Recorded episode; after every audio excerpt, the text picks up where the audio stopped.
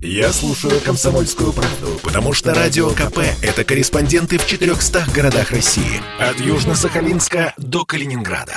Я слушаю «Радио КП» и тебе рекомендую. Под капотом. Лайфхаки от компании «Супротек». С вами Кирилл Манжула. Здравия желаю.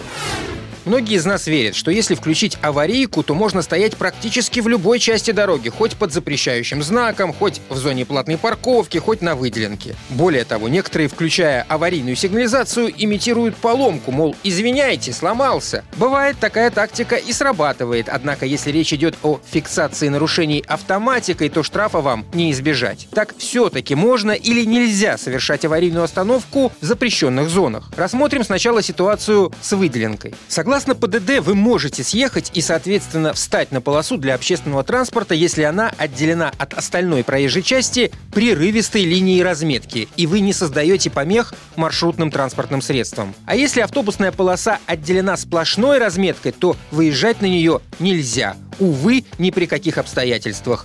Противном случае санкции возможны. Что касается вынужденной стоянкой под знаком «Остановка запрещена», тут имеется ряд исключений. Помимо выхода из строя силового агрегата или трансмиссии, к ним относятся отказ рулевого управления, проблемы в работе тормозной системы, неработающие стеклоочистители во время осадков, а также поломка фар или фонарей. Кроме того, остановиться даже под запрещающими знаками допустимо, когда движению что-то препятствует, состояние здоровья и самочувствия водителя не позволяет ему продолжить движение или, скажем, пассажиру срочно потребовалась медицинская помощь. Однако и в этих случаях, если нарушение ПДД зафиксировала камера наблюдения, штраф будет автоматически выписан. Ну а далее его придется обжаловать, а для этого нужно будет предоставить необходимые доказательства. Понадобятся бумаги за услуги услуги эвакуатора, если он вызывался, или из сервиса, куда в дату поломки был доставлен автомобиль. Доказательствами могут служить также запись с видеорегистратора и даже такой, казалось бы, несерьезный документ, как видео буксировки вашего автомобиля с датой. Отмечу также, в некоторых случаях ПДД требует от водителя сломавшейся машины принять немедленные меры по ее эвакуации. Речь идет, в частности, об остановке на трамвайных путях, на железнодорожных переездах, в тоннелях, а также на эстакадах, мостах, путепроводах, на пешеходных переходах и в некоторых других